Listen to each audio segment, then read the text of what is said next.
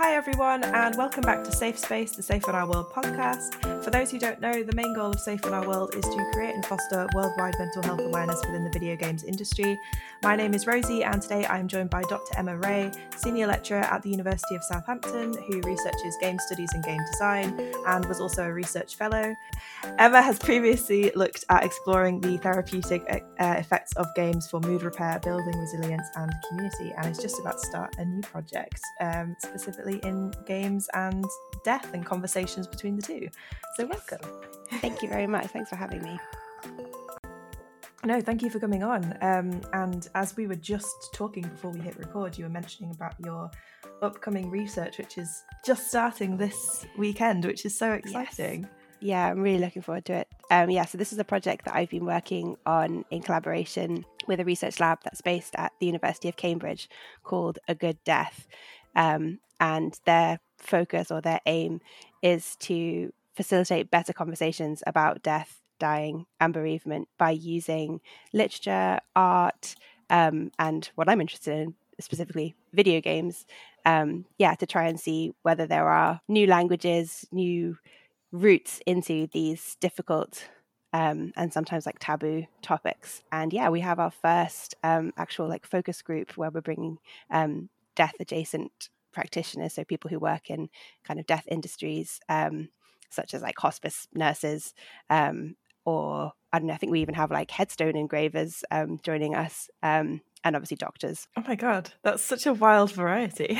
I know it's amazing. Um, yeah, and the idea is to bring them with their expertise um, together with game designers um, and game studies academics to yeah basically exchange ideas um, and try to come up with some some interesting research questions. Um, yeah, so we can yeah basically see what video games have to contribute to this kind of death positivity movement in general. And do you have any like personal experience in in games bringing you some sort of like different perspective on death? Yeah, definitely. I think one of the reasons why I do video game research is because I really believe that certain really complicated facets of the human experience can be expressed through the medium specific affordances of video games better than they can in any other format that we that we have available to us so obviously i've you know i found huge amounts of like solace and like i don't know enlightenment or whatever through reading books and watching films and television series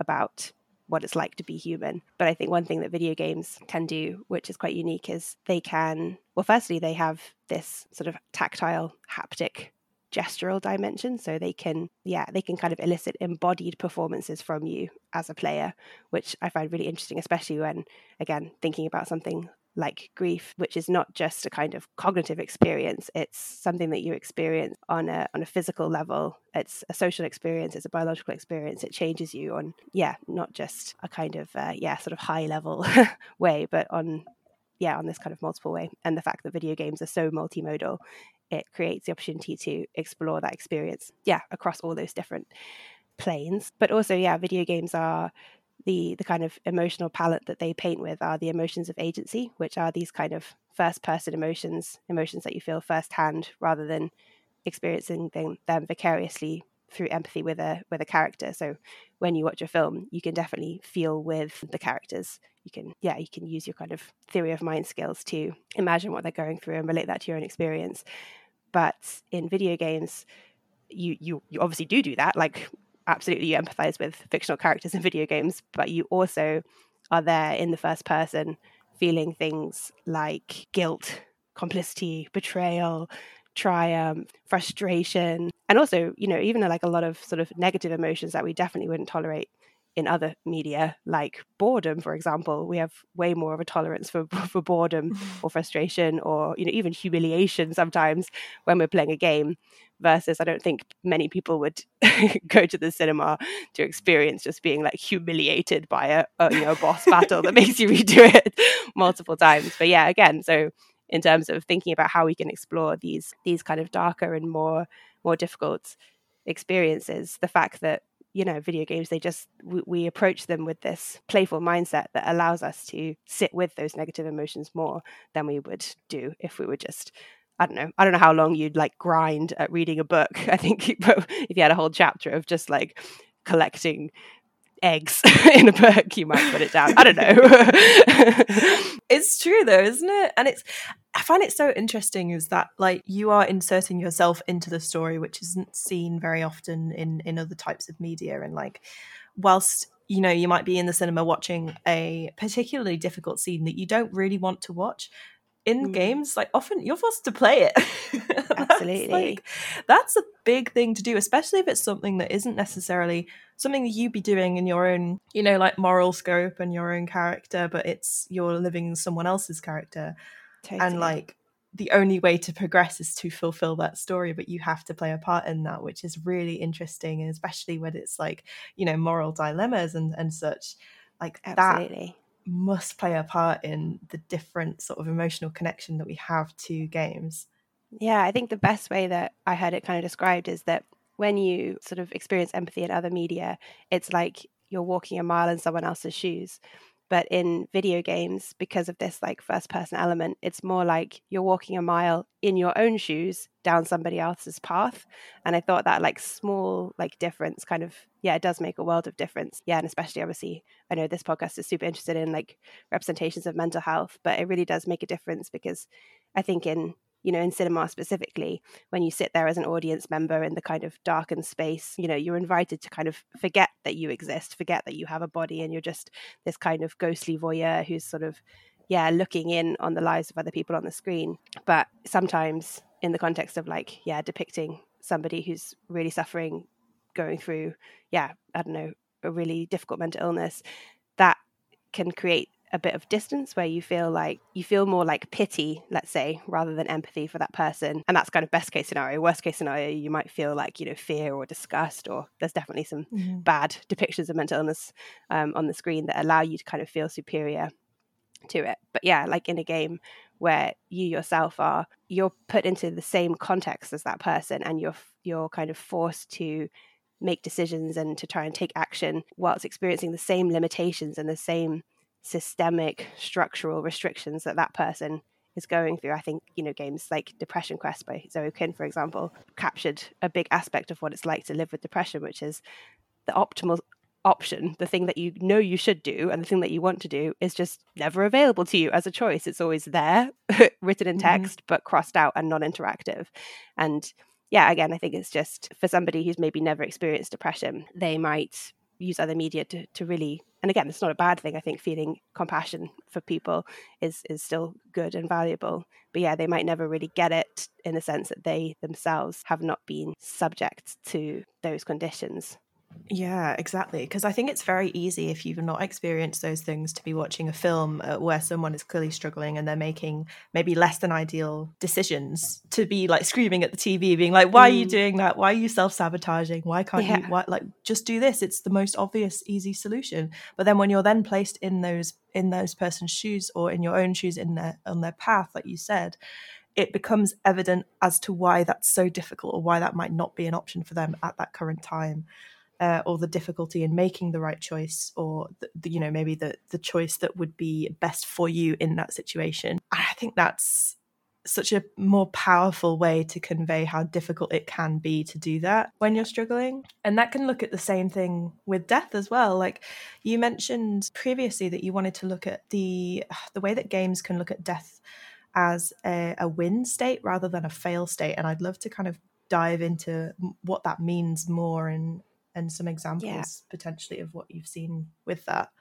Yeah, definitely. So most gamers will kind of get this straight off, which is that the idea that death in games is meaningful is a bit is a bit like counterintuitive, maybe, because when your avatar dies in a game, it's not you don't necessarily feel grief in that moment, or you don't necessarily experience it in the same way that you would in any way, like the actual experience of losing somebody in real life. And that's because death in video games is is more of like a metaphor for failure. It's basically just a really clear sort of point in that feedback loop that just tells you ah you messed up. You didn't press the button in time. You know you ran out of time. You got overwhelmed by enemies or whatever it is. And so death is almost like a teaching tool where it's like here's what went wrong and you know gives you an opportunity to do it again. So in some ways i think people might feel like what could video games actually contribute to the the death positivity movement when death is such a kind of like trivial and non-event at least the death Mm. of, of the avatar in most games but what i think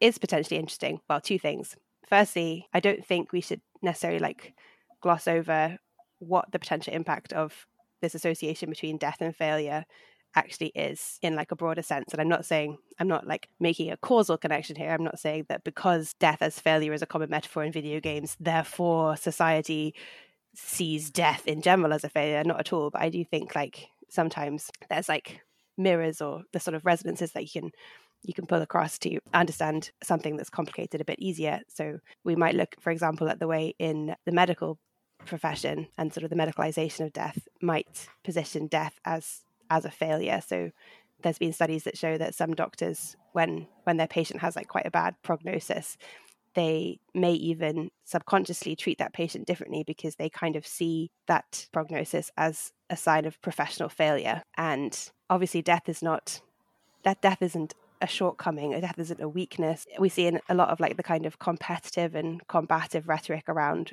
like for example, beating cancer or kicking cancer's ass or fighting cancer or whatever it is you know there is and again i'm not saying that is always bad but it is interesting that there is this kind of win and lose binary that underpins that type of language.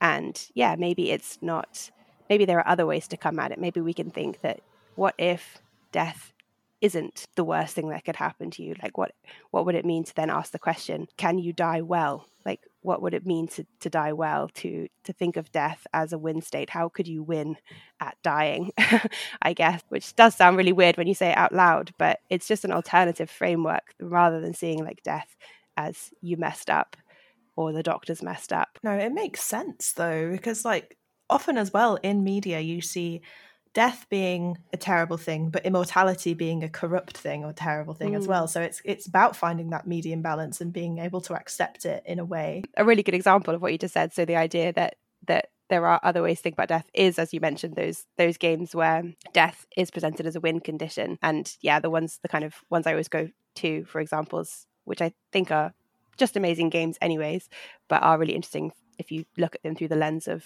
grief studies and death studies.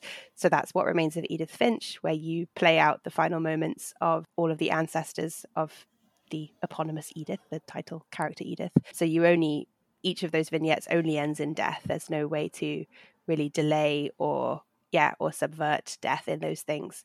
And I think the overall message of the game is about it just asks the questions like what does it mean to to live in a way where you embrace mortality or when you accept mortality. And I don't think the game is like pushing one one way or the other. I mean, it definitely shows that the Finches kind of live pretty recklessly with their, with their like sort of close affiliation with death. Like they're maybe a bit too comfortable, kind of living in, in the shadow of death, which perhaps explain explains like how some of the children at least kind of yeah run headlong into that Mhm. but yeah then there's also the sense that like edith herself you know she's this incredibly articulate lyrical sensitive you know teenage girl and i think part of how she sees the world and why she's able to find so much meaning in things is because she is quite comfortable thinking about how transitory life is. I think there's a, like a quote in it which I'm absolutely going to butcher as I paraphrase it, but it's something like, "Don't think about death as being the anomalous thing. Think about how unlikely and and miraculous it is that we were even here in the first place. Um, death is Yeah. like the familiar, and life is the extraordinary. And I think that's yeah, that's a really kind of sort of it captures what that whole message is about in that in that game. Yeah. Oh, that's such a nice. Yeah, I love that so much because I really, I actually really need to play What Remains of Edith Finch. Oh, sorry, I hope I didn't spoil any of it there. No, no, not at all. I, I vaguely know the plot anyway, and like I do for a lot of these games, but I just I haven't had the time to sit down and appreciate it, and I always want to be able to like set that side of time so I actually really focus on it because I want to do it Mm. justice, and then I just Yeah. never seem to find it, which is something I need to work on. But it's it's really lovely to be able to see that positivity within something that is almost always associated with terrible feelings right and even like normalizing that conversation around it is is ultimately what like makes you less afraid i guess because a lot of i remember like growing up a lot of people and myself included i was terrified of death i didn't understand it i was i it was the worst thing that could ever happen it was very scary. And when you start to look at games like this that actually make it into that positive tone and bring it into conversation where it's not this really terrifying thing to talk about, like that's where attitudes start to change a little bit. And not necessarily that you think death is fantastic, because obviously, like, not really, but it, it's just changing that perspective and the tone around the language that we use in a way. Yeah, absolutely. I think it's just saying that death is what makes life meaningful, which again sounds very silly to say it out loud, but it's just none of that, none of the the stories in none of like the little yeah tiny because like the game is kind of like an anthology of small stories, but like all of those stories only gain meaning because the character knows that their time is is like measured kind of thing. I don't know. It's difficult because again, like part of the joy and the appeal of video games, and again, I think many gamers do use games as coping tools, as therapeutic tools. And yeah, coping with grief, I think, is like something that games can provide a bit of a refuge for. But part of that is because in video games, you get to lead like multiple lives. Like you can live time and time again. And of course, yeah, it's there are limitations to that. You're not physically present, maybe, in these like amazing worlds that you visit. But yeah, it's like it's this unbelievable privilege that you get to kind of go into these deathless spaces and just live a hundred thousand times in many different worlds and many different time periods as many different people. And yeah, I don't know. There is something about video games that kind of seems to defy death a little bit, um, or at least push death back and be like, you know what, we're just going to make a little safe space for you in which you don't have to worry about, you know, did I get the most out of my life? Did I squeeze every last drop out of this? Because you're going to get to experience, yeah, these mil- as many lives as you want, basically. Infinite lives, yeah. cheat codes for lives. exactly, and like it's it's immort- immortalizing, if that's the right word. Mm. A story that is interactive as well. Like obviously, we we always treasure these books that are hundreds of years old, and we're like, oh my god, look, it was written this long ago, and it's we can still enjoy it today.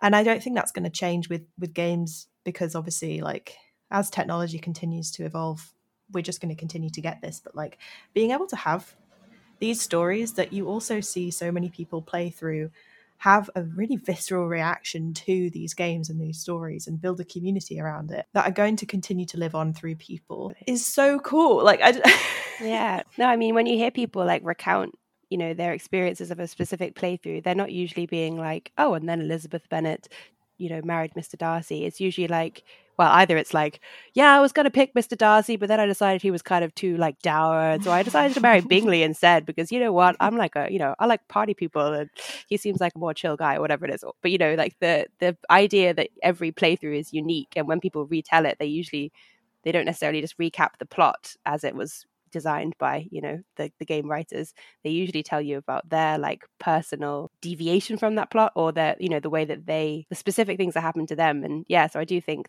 that as you said like it, it's obviously very similar to novels and i think fiction is you know the original vr the, the, ultimate uh, simulational tool. But like yeah th- there is something specific to video games that does make you feel like that was your experience that you did that that you lived it rather than yeah vicariously through a character. Yeah, and it evokes the same sort of feelings as well. Like, you know, when you read a book and you only ever read it on holiday or whatever. So then whenever mm. you reread it, you're like, ah, oh, I remember being on the beach.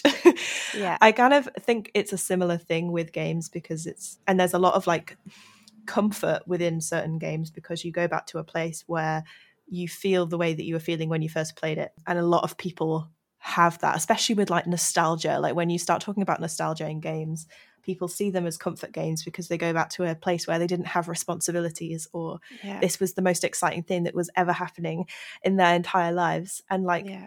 it's a really strange phenomenon because it's really I don't know, it can be really powerful. And I want to talk a little bit about my own experience with this and why basically I became a huge part of the games community and like talking more about mental health is because of that phenomenon, right? Because when you play games, you can evoke feelings from a previous time. And so mm. I hmm. guess my main experience, so when I first was growing up, uh, I used to watch my brother play games all of the time, right? And so that was my experience of playing games. It wasn't playing them; it was watching someone else play them, and that was my comfort. And so growing up, I when Let's Play started to be a thing, it was like, oh my god, this is amazing! I can watch other people play games because my brother has gone to university now, or my brother has gone to school, whatever it is, right? And I, uh, I have that now, and that's like a comfort thing that I can watch, and I still do that. But then when I my I think everyone's relationship with games changes as they grow up and as more things happen, and naturally, a lot of people kind of you know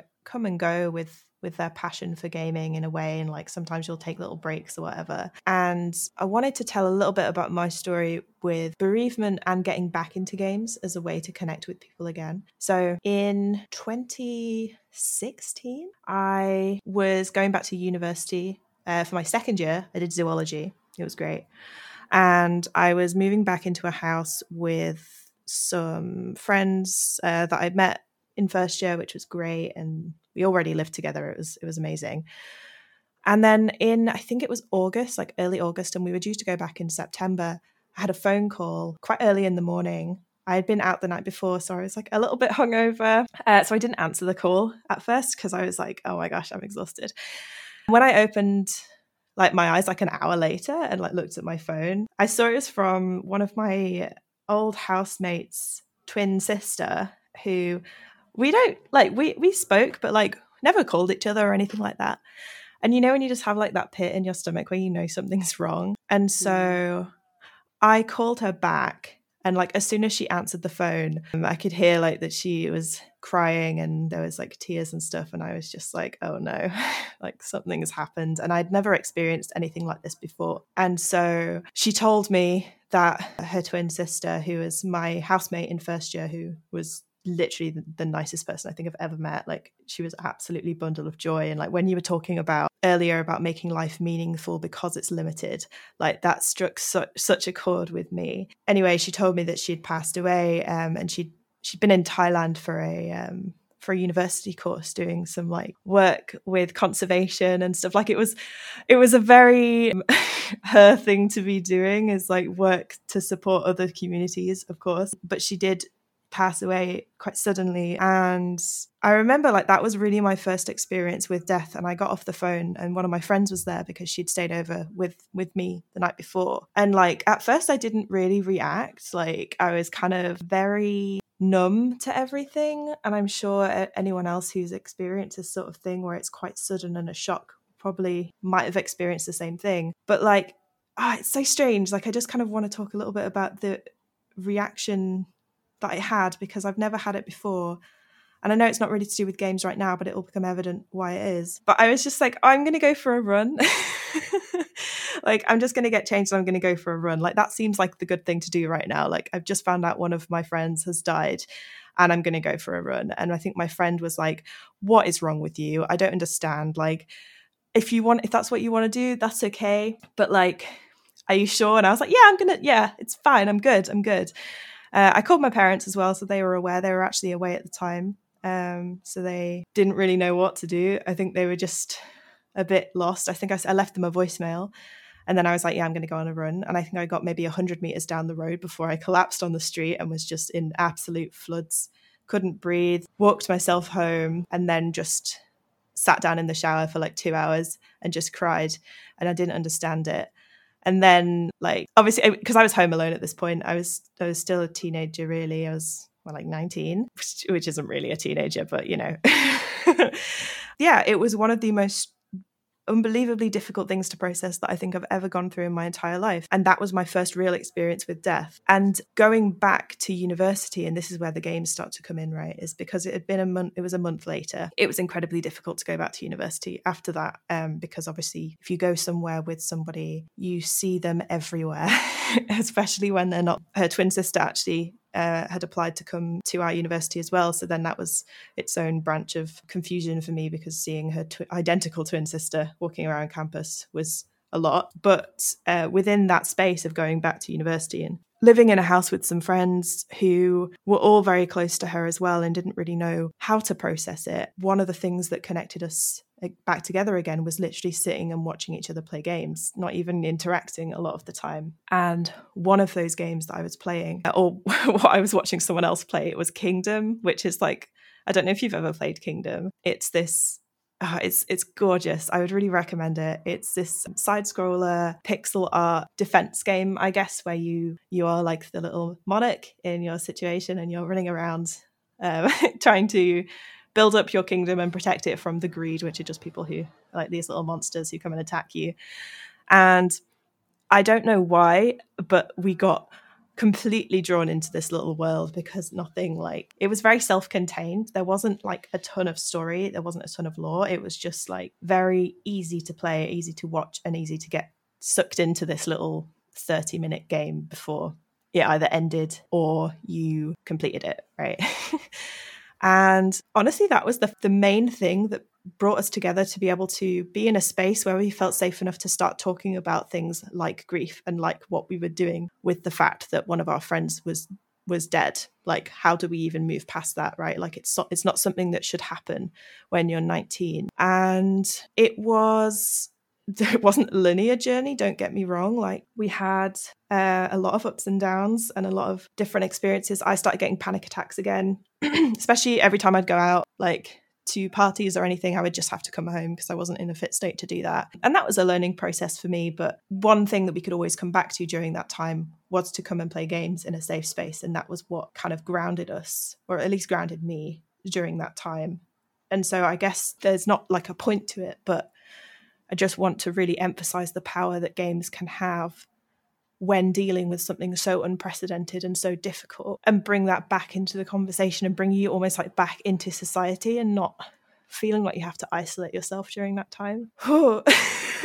yeah, first of all, like yeah, thank you so much for sharing that. I think like like we said, like it is really important to be able to talk about these things, not least because as you said, the fact that you had that experience almost like a dissociation and numbness, as you said, and your friend being confused by that reaction i think again it's because there is like this there isn't enough conversation about how we should process grief or what is a normal or abnormal process. Obviously there's no such thing as either but yeah i think it's really really powerful to be able to to talk about these sort of personal experience of it. So at least then we have a kind of collective community sort of data bank of like reactions and that we can feel like yeah, that other people went through something similar and felt something similar and there is no right or wrong way to to grieve. Yeah, basically. exactly. Because I think a lot of the time you're taught as children, if someone's grieving, you just leave them alone and you let them do their thing, which for some people might be the best mm. thing to mm. do, of course. But like, I think we forget the humanity of it. It's just like people are still people, and whilst they're going through something that maybe they're really yeah. struggling with, you can still talk to them like they're a human being. Like you don't have to tread around eggshells with them all of the time and just like the simple thing of asking what you can do to help or how you can best support them in that time is much more valuable than assuming that they need to be left alone or you need to coddle them with support because often it's yeah. really down to personal preference. Yeah. And I think there's a lot of kind of myths around the grieving grieving process. I mean, I think most people kind of know the five steps of grief, the kind of Elisabeth Kübler-Ross model of grief, where you go through the denial and the bargaining, and you're ultimately supposed to kind of complete grief as a process with acceptance and, and moving on. And yeah, I mean, obviously, that's been, well, firstly, the original research was taken completely out of context because Elisabeth Kübler-Ross was doing studies with terminally ill people. So it wasn't about how the the kind of loved ones of of the deceased were coping. It was how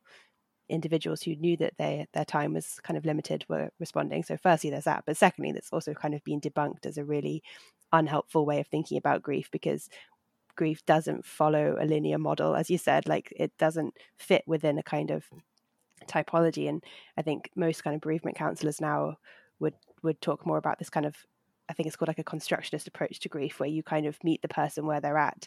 And part of that, which I think is really interesting to go back to, like how art, literature, and games might help us have better conversations about death, is to listen to the language that the person is using to describe their feelings and try to, yeah, use that language almost as like a raft to cling on to in a kind of ocean of, of of feelings of being overwhelmed. So one very common thing is people talk about it as like a hole in their lives, and kind of what you described about you know there was this kind of rip in the social fabric, and everywhere you looked, you were aware that there was this absence, that somebody who should be there was not there. And the reason why that was so obvious is almost like a jigsaw puzzle where when you lay all the other pieces in, like going back to university, you suddenly become super aware, hyper aware that there's that missing piece in the middle because all the other pieces are are there. And yeah, so a common like metaphor that people go to is like a hole. There's a hole in my life.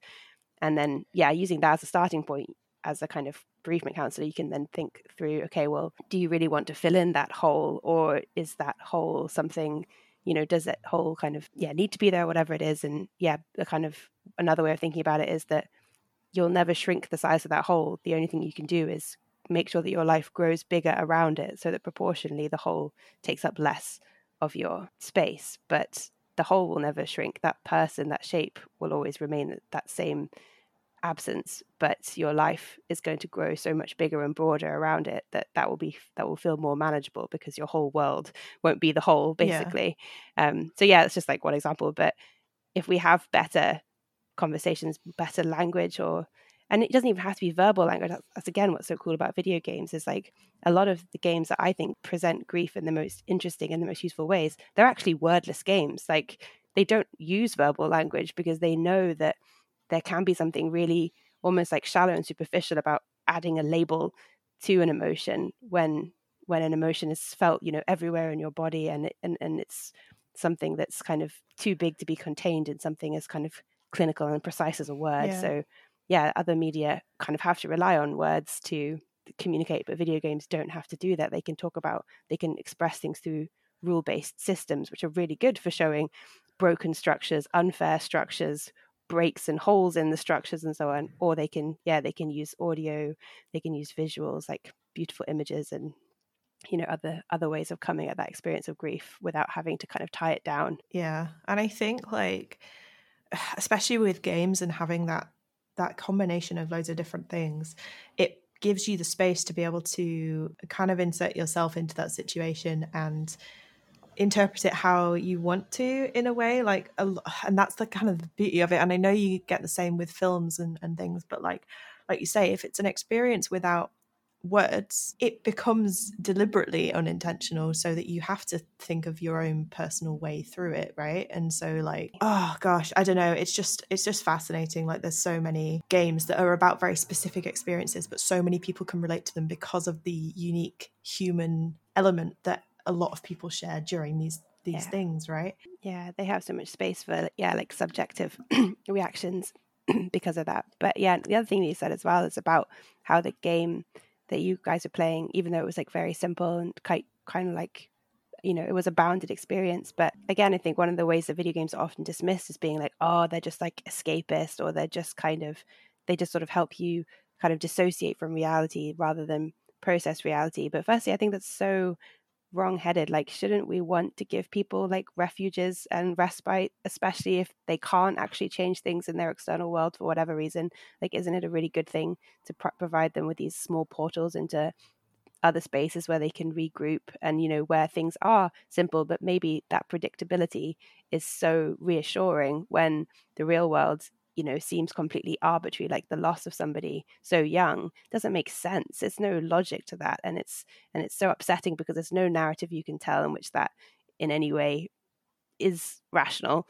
And then yeah you can go into this game world where consequences are like predefined and you know everything is it's still challenging but the challenge is like fair i yeah. suppose. And i think it's i think yeah we shouldn't dismiss the value of giving people a little bit of relief from the unfairness of reality. I, have never understood the, the like negative associations with escapism. Like I understand to an extent, of course, but for the most part, like as an overthinker, I process a lot of things unconsciously when I'm not thinking, and that is important for me to be able to move forward because I can't always trust my brain to be able to think rationally. Um, and so, like having media to allow me the space to think about it with something else on my mind so I don't overthink and go into overdrive and, and self sabotage is so valuable. Yeah, and also just having something to put your focus and energy on because, yeah, I think it's like, I mean, this is going to a whole different kettle of fish, but I tried to, to, I was part of like a mindfulness study once, and I've really tried at various points in my life to meditate and to do meditation. And I know that it's so helpful and it's an amazing tool for a lot of people, but it just doesn't work for me. Like the best I could do was like the kind of walking meditation, but the only reason that was that was able to do it is because the grounding thing of actually having to put one foot in front of the other helped me do that. But I, video games are a meditative experience for me. Not all video games, but so many of them because they take me to that mental state and that mental space that supposedly meditation can take other people to, which is where, yeah, you are absolutely absorbed, but not in a but not in a kind of I don't know, it's not it's a it's a clarity and a focus rather than an absence of of yeah, it's not dissociative basically. It's incredibly grounding, is what I'm trying to say. Yeah. So yeah, I think video games can be an amazing tool for people. I mean, they're not a silver bullet, they're not going to work for everybody, but for people who aren't able to yeah access other kind of coping strategies i think they're yeah they can they can genuinely be medicinal in that sense. 100% like i cannot clear my mind but what i can do is play stardew valley and only thing i care about is finding a mushroom in the forest. Like do you know what i mean? Like and that's meditative meditative enough for me um just being able to focus on one single thing that's not really it's quite arbitrary right yeah. And then there are certain games as well that I kind of think of as like a mandala, which is like a, a kind of tool used in meditation in some contexts where it's like a beautiful abstract image that's meant to like focus your attention while you're, yeah, mentally like shifting into a meditative state. But yeah, like, you know, games like Journey, for example, um, or any kind of game, even Stardew Valley, I think, not even, but maybe especially Stardew Valley because it's so beautiful and, you know, it's just yeah, I don't know. It's it's it is a way of focusing your your your thoughts. And then you have another subset of games, like I think Gris by Nomada Studios is a good example of this, which totally mm-hmm. works as a mandala because it's gorgeous, this like stunning, you know, watercolor, hand painted art. A really, you know, the soundtrack is this kind of beautiful, bright, sort of p- piano melody, but mixed with these like lovely low synth sounds where it has this kind of gravity to it. It's just really, really pleasant. And yet that game is encouraging you to reflect on on grief and on the grieving process. So it's almost like a kind of yeah, like a kind of spirit guide, guided meditation that allows you to kind of safely look at something that's difficult, provide structure for looking at something that's difficult, whilst also being a meditative experience and again, I, I'm just not sure there's many other media out there that can do that, that can take you to that headspace of, yeah, that kind of flow state absorption headspace, whilst mm. also encouraging you and inviting you to reflect on things that are difficult to express in words and that you might not otherwise really want to look at outside of the context of play. You might not really want to sit down and I don't know, yeah, subject yourself to like a four hour or eight hour, yeah, thinking about grief in the case of Gris. Yeah, and there's there's a couple of other games that I wanted to touch on that you've mentioned about these and it drew me because you said like a four four to eight hour or whatever it is experience about something really hard mm. um and the one that was the most hard hitting for me that you've mentioned is that dragon cancer which is if you mm. haven't played it it is an experience. It's not uplifting but it is in my experience it's not very uplifting. It's quite hard to play but it is incredible in the way that it immerses you and gets you to think about grief in a, in a completely isolated story. And i'd love to know your thoughts on that game specifically. Yeah. I mean i i think it's an amazing game. It's one of the most raw and intimate um, simulations of grief ever like I am not a religious person, and I actually find the idea of an afterlife a little bit like potentially a little bit uncomfortable. I remember after my grandpa passed away, people told me, "Oh, he's going to be like watching you, like watching down on you or something," and I was like, "I really bloody hope not. Like, I really hope he's just at peace and not, you know, like. I mean, I love my grandpa; he was second father to me, but I don't know. I, I found something very not comforting about the idea of just persisting eternally without yeah. you know without his loved ones basically but also without a you know purpose or without a driving force just to kind of float in the ether was weird to me. But all that's to say is that it feels like a sentence almost. Yeah exactly. What a weird yeah i mean i i can understand that some people might find it really comforting but and also again with with grief like the idea that grief has to have an end point is completely wrong and i think we should be able to continue to nurture evolving connections with like our lost loved ones, and that should be fine. And if you need to imagine a kind of of heaven uh, or, or angels to do that, I think that's actually really good and healthy.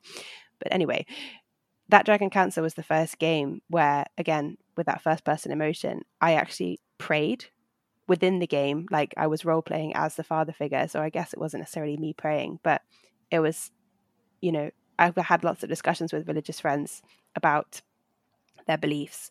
Um, and it's never really, I've never really, I've always respected them for you know having a different set of beliefs but i've personally never like got it and that dragon cancer was the first time where i really really understood what prayer was um, and what the purpose of it was and how it could be healing and how it could be restorative and um, yeah and so i think that's again just another testament to the to the power of the medium. Um, and again like one thing i'm interested in in that game is that part of it is you know part of their creation of that game was processing their grief and that's really interesting because that taps into something that um, Doris Rusch who's a researcher has like done a lot on which she she basically kind of comes from a, an arts-based therapy perspective saying that the process of game design can actually be therapeutic in and of itself. So the idea that you take a really messy, really complex, really potentially unpleasant lived experience and you translate that into a set of rules with win conditions, fail conditions, resources, obstacles, challenges, um, and basically systematize it. She says that in itself can give you an amazing feeling of not of mastery, but necessarily, but of like ownership of what what happened to you. Um, and also it can allow you to simulate you know alternate outcomes and and to recognize that what happened to you wasn't your fault or wasn't because you did something wrong but because it was the outcome of like a, a set of variables basically so outlining those variables is helpful to get that kind of perspective. Oh, that's so interesting.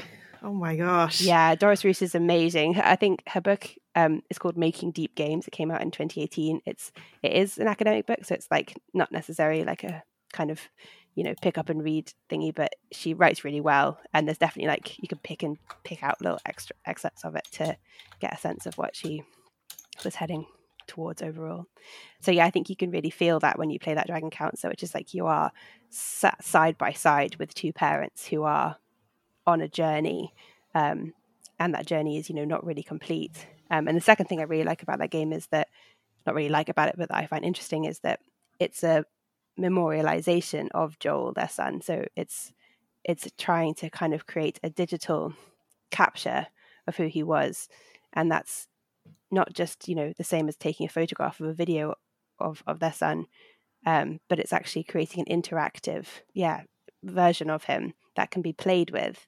And the final bit of that dragon cancer is you're in this island at the end of the world, I think it's called, and you're having a picnic and it's beautiful the sun is setting you're blowing bubbles and you can just hear like the baby joel laughing. And there is no like push to leave.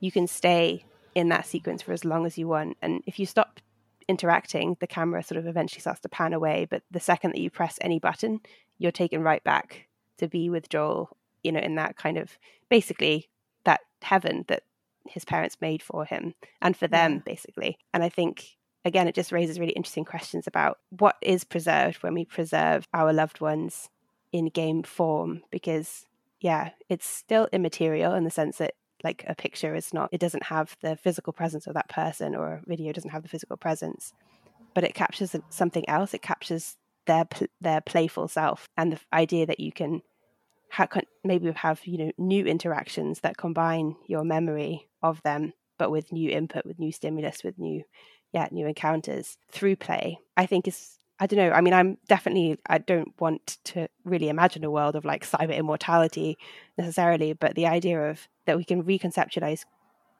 memorialization as a form of play i think is meaningful just because play is like like we said before like when we go into our playful mode we're in this safe, bounded space where we can actually confront really difficult things um, more easily. And mm-hmm. yeah, I don't know. I just I, I really like. I understand. I don't know. I don't keep saying like. I don't like this. I just find it fascinating, and I really yeah. empathize with it. I suppose is what I'm trying to say. I understand the the urge to yeah to preserve your child, to preserve a playful version of your child.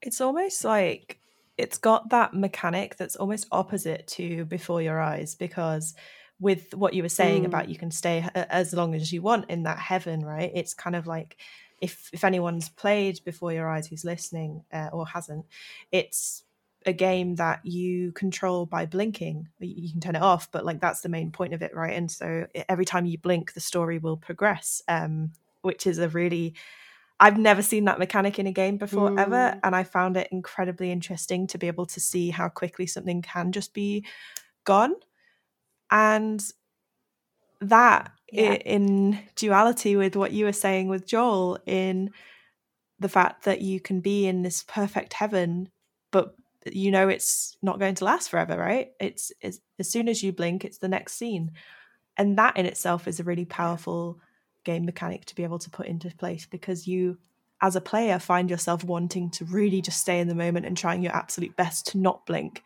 um, to try and enjoy it a little bit longer because you don't know what the next chapter is going to be. Yeah it's an incredible mechanic for making you value those small mundane moments. So the fact that you're rewarded for being able to literally keep your eyes open as long as you can by just that little bit more content, just one more second with your mum, or just one more line of conversation, you know, with your best friend. I think it's just a yeah, again, it's a it's an embodied metaphor for how we should think about those moments, how much we should cherish those moments, and how we should put emphasis on them, basically. And I just think, like, again, just there's no other medium that could make you feel that panicked, I suppose, about the idea of, of the passage of time, but also teaching you the lesson that, yeah, you can't hold on to it. And so maybe you should just, yeah, try to enjoy it and try to, yeah, I don't know, relax. yeah. it's okay just to embrace the fact that you know it's not going to be forever.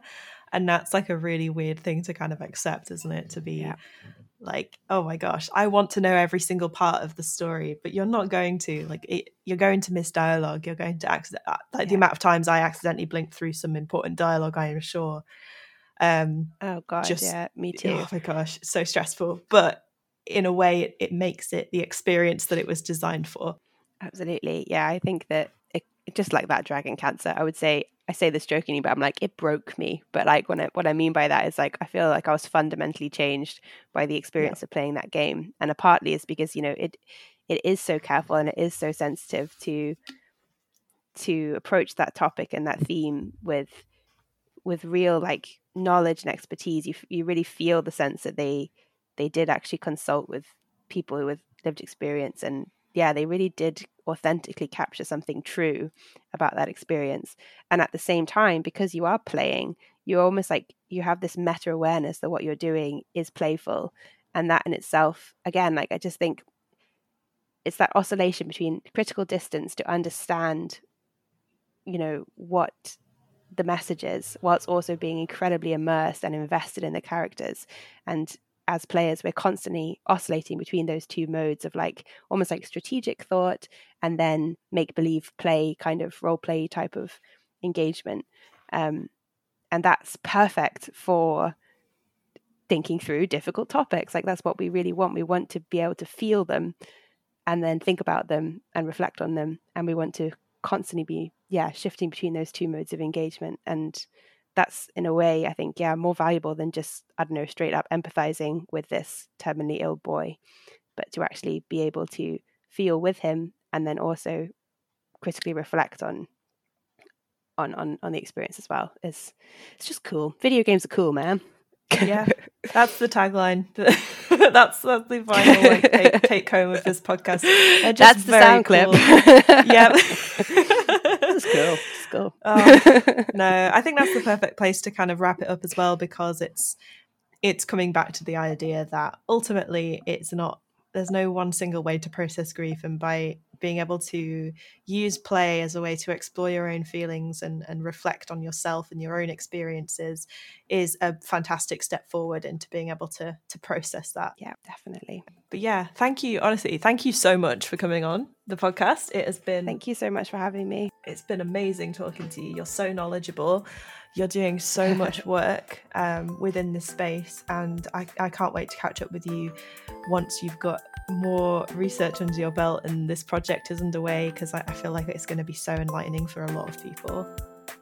Definitely yeah well i'll definitely keep you posted on how how that develops. Um but yeah i also would love to come back at a future point and yeah carry on the conversation. Amazing Thank you so much for tuning in to another episode of Safe Space. If you're struggling, please know that there is support out there, and if you're looking for somewhere to start, please do visit our website at safeinourworld.org for a list of global helplines, information, and support. You can also find us on all of the social medias at Safe in Our World if you'd like to follow the charity in our future endeavours. Thanks for listening, and we'll see you next time.